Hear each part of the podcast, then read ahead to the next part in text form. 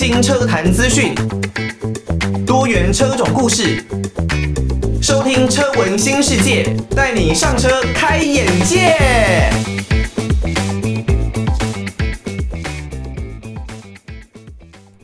听到的是来自于告五人的《迷雾之子》，欢迎大家收听车闻新世界，带你上车开眼界。我是艾格。哦，告五人呢，在最近，我觉得他们真的可以说是声势浩大啦，应该是大家越来越知道他们的作品哦。当然，除了他们本身就很棒的音乐底子之外，在台湾的独立音乐体系这一边呢，锻炼了非常久的一段时间。那再加上后来他们在木曜四超玩上面很出色的一个表现哦，我觉得有很多的团，有很多的音乐人在木曜四超玩上面。做了一些的表演，帮助他们的演唱会做得很成功之后，真的都是展现出了另外一种截然不同的风貌。例如像是美秀乐团啦，或者可以像是这一次的告五人啦，还有呃宇宙人，本来其实也就已经有蛮高的一个知名度哦。那他们每一届呢，都慢慢的邀请到越来越大咖的音乐人来跟他们合作，来制作音乐，来一起做表演。能够看到这样子跨界的一个演出呢，其实对于我们来讲也算是还蛮幸运的一件事情哦。好，这一集的车闻新世界呢，要来跟大家聊的一个主题啊，就之前我们其实有跟大家讨论过的，像是台湾的区间测速，还有或者是警察执法的时候，我觉得还是有一些呃值得去改进的地方啦。但是我们都会说台湾好像很严格严格啊，那如果我们把场景转换到国外，他们又是怎么样去取缔这些超速或者是一些比较不守法的用路人呢？因为在国外，其实我们也看过很多影片嘛，他们里面如果要飙要冲，也是不遑多让的。所以今天呢，我们就来好好了解一下，像是他们那边的测速到底是怎么执行？那未来呢，会不会又有哪一些不一样的一个执行的方式呢？我们等一下就来讨论看看哦。刚刚听到歌曲呢，是来自于韩国男子的乐队 CNBLUE 他们的《爱在雨中》哦。那之前呢，我们在节目当中也跟大家说过，CNBLUE 是艾格呢相当喜欢的一个乐队哦。我觉得成熟帅气的乐队呢，就是他没有太多花俏的那种表演，也没有太多花俏的服装，可能呢就穿着简单的衬衫，背着一把吉他上台，哦，就是开始唱歌了。展现出的呢，就是他精致的唱功，然后还有他的控场能力啊。像艾格自己之前呢，在台北的小巨蛋曾经看过这个联合公园 Linkin Park 的演唱会。当然，很不幸的呢，是他们的主唱 Chester 在之后就过世了。那他们现在呢，当然是以这个没有 Chester 的状况在活动当中，也是越来越少活动了啦。但是那个时候，我记得是大概二零一四年左右。到台北小巨蛋看了那一场的演唱会，真的是满满的感动。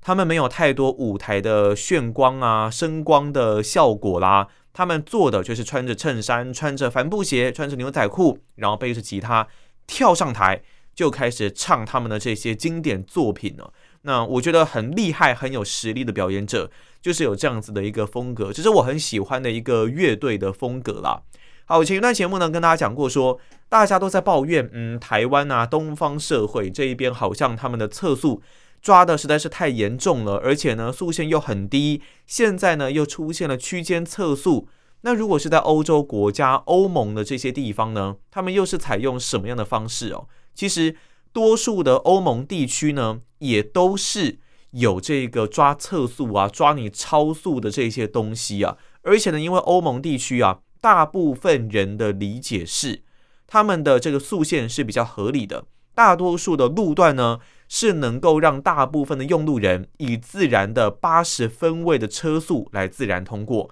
所谓的八十分位呢，其实就是百分之八十的用路人行经该路段的时候，都能够舒适自然行驶的一个速度。不过，一定有一些的用路人是比较特别的，他们可能会有超速的一个情况发生，而且呢，如果他们的速限本来就比较高了，那你还超速的话，代表或许你真的是到比较危险的程度。所以呢，欧盟境内哦，它还是有一些不一样的测速照相的设备，就跟台湾一样哦，像是固定式的照相机啦、流动式的照相机啦，区间测速也都有。甚至啊，从二零二二年，也就是今年开始，他们欧盟境内的新车呢，也必须强制安装能够手动关闭的 ISA 自动限速器啊。呃，我们都会说，以后的车子呢，以后生产出来的这些电动车的车子，哇，他们如果只要有侦测到测速照相，可能就会自动的给你减速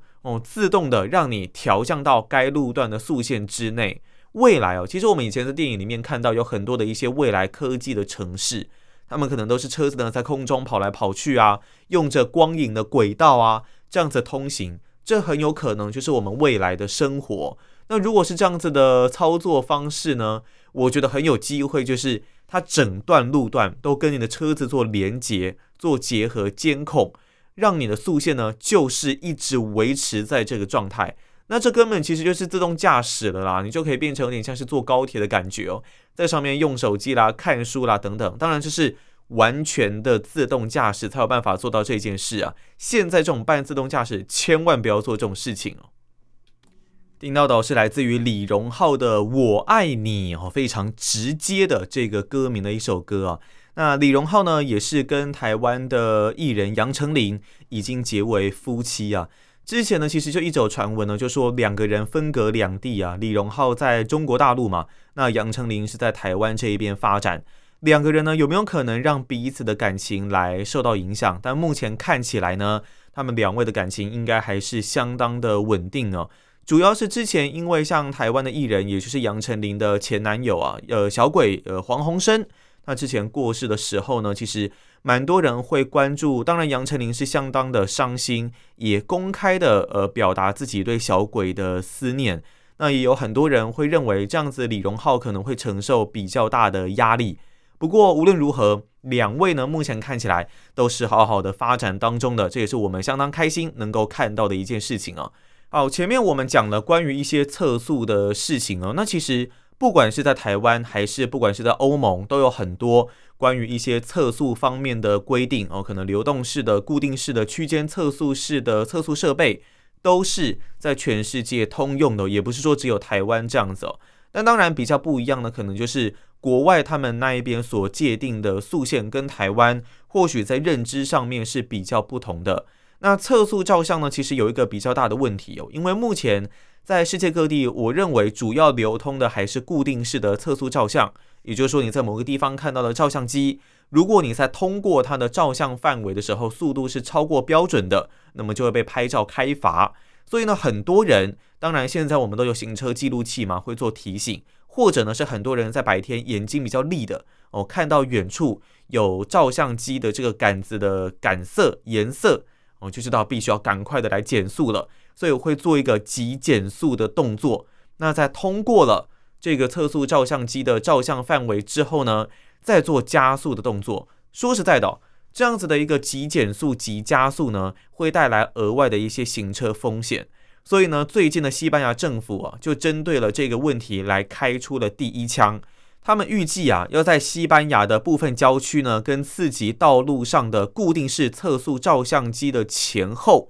来加入辅助性质的雷达侦测器。来避免大家这种呃有一点算是急加速、急减速的行为，其实这当然是利益良善哦。那具体裁罚的标准跟条文呢，目前还没有办法完全晓得。不过，如果根据国外媒体他们目前所掌握的一个进度哦，西班牙政府呢在加入这一类的侦测器之后，也不会像普通的测速照相一样跟你说，诶，前方可能有测速照相，请减速慢行。类似这样子的一个条文跟规定，他不会跟你说，诶，我前面有一个急加速、急减速的侦测器哦，你必须要早一点来减速，早一点来加，呃，晚一点来加速等等，这样子的一个条文是不会出现的。那如果呢，你真的有严重超速的话，最重啊是可以来到大概六百欧元左右的一个罚款。所以呢，对于大家来说，对于所有的用路人来说，其实。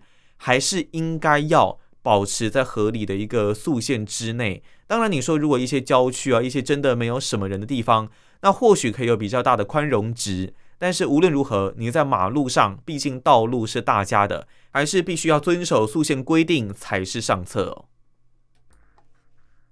来自于刘力扬的礼物。好，那这政府呢送给大家的礼物哦，如果真的是测速规定的严格实施、严格程度的升级，相信对于很多人应该不是一件好事哦。我相信这些测速的规定啊，测速的设备，不管是台湾啦，不管是欧洲啦，还是不管是对岸的中国大陆，或是日本、韩国等等，其实都有。因为一旦我们想要建立秩序，在整个社会当中呢，就是会一些人没有办法来遵守秩序，自然会需要更多的规定去防范。但是，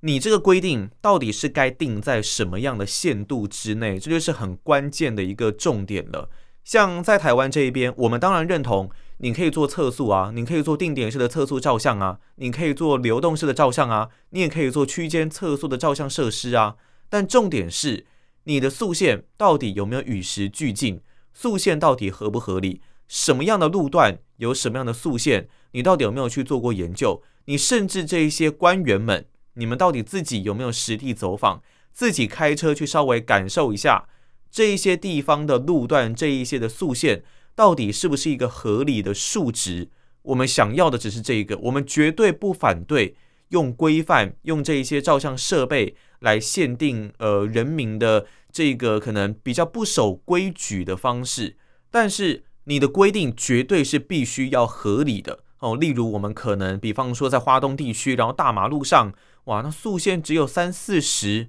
这个速限很很明显就是从以前流传到现在的一个速限规定嘛。那现在车子的性能越来越好，那现在的整个大家驾驶的观念越来越先进。你就定这样子一个数数字，我就真的问你，真的有人会这样子开车吗？真的有人会这样子骑车吗？大家做过个实验哦，如果你把仪表板给遮住了，然后在一条宽广的道路上面驾驶，这个速限你如果开到你速度开到六十，这个五六十都不为过啊，那你何必就用一个三四十来限制大家的一个速度呢？我承认，你如果速度真的这么的慢。那确实可以减低、降低交通事故的发生率，但是你在这些权衡、在这些平衡点之间，降低了大家生活上面的一个效率，降低了用路人他们在整个通勤过程当中的一个效率，那这真的值得吗？其实，甚至有很多人说，所谓的路怒症啊，大家可能看到慢车就很不爽啊，就是被你们政府给逼出来的。我个人的感想就是这样啊，就是。因为政府用太多不合理的规定，来希望大家都做到这样子的一个成效，那大家真的都做了，自然这是很多人却没有办法接受的一件事情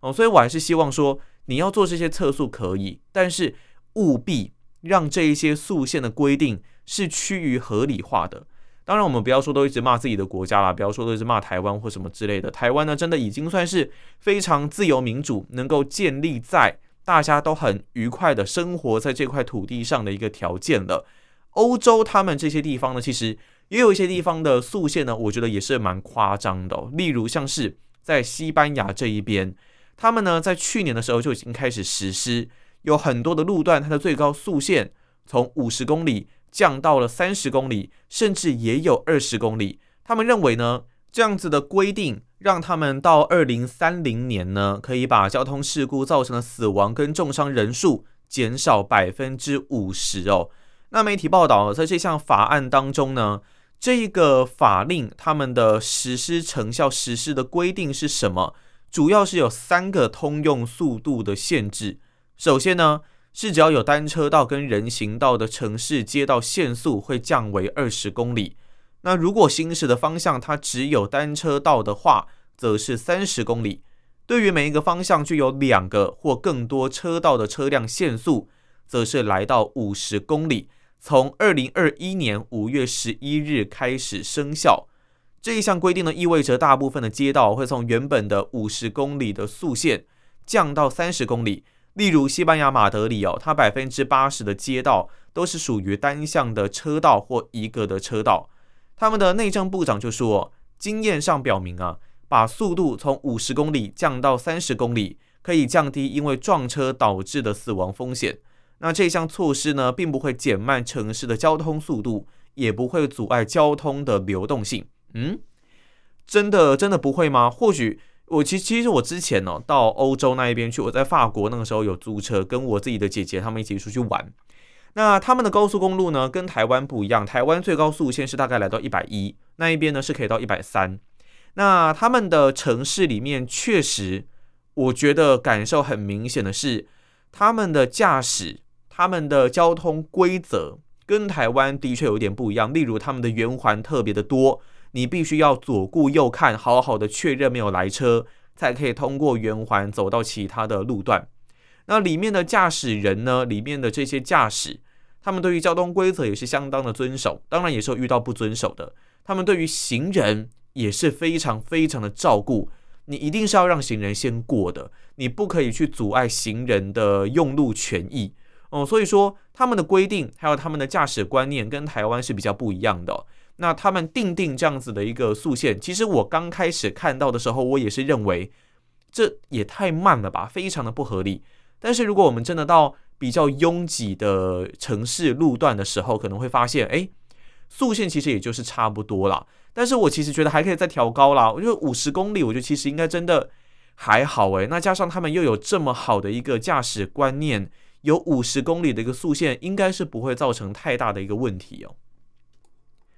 其实我觉得驾驶观念真的是很重要的一件事情哦，它可能比你。用很多的规定去限速或是去处罚来得更加的有用，这应该是你在驾训班的时候，其实是可以给学员这一些的观念，让他们在考到驾照之后，在路上可以好好的施行的，那也就不会造成现在我们有这么多的一些交通乱象哦。我之前还蛮难过的，就是在日本那一边的旅游指引吧，有特别警告他们的日本的国民。到台湾的时候呢，特别注意台湾的驾驶，因为台湾的驾驶呢，并不是这么的让人哦，他对人行人没有那么的尊重，他基本上还是会很强势的。以我们自己身处在台湾就知道哦，公车司机很多都用飙的啦，那路上很多驾驶呢，基本上能钻就钻啦。那行人呢，也是行人跟行人之间，驾驶呢看到也是见缝插针。不太会愿意稍微牺牲一点点时间来等待用路人，来等待行人的通过。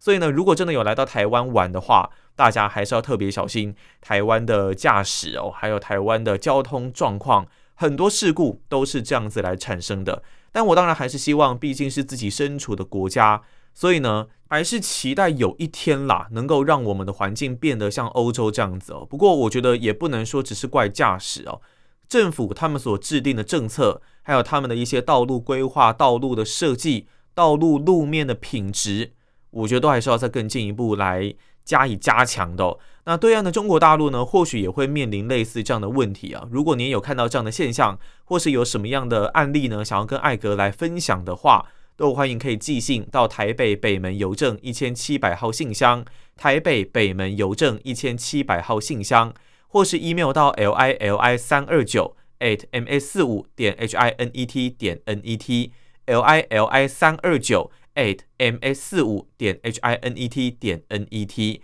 也可以透过 Apple Podcast，当然我们都知道可能难度比较高，但是如果可以的话，也可以在 Apple Podcast 帮我们来一个五星的留言一下啊。那一样，大家的建议呢，都是我制作节目的参考。好，那以上呢是我们这一集的节目内容哦。我是艾格，我们就下一集节目再见喽，拜拜。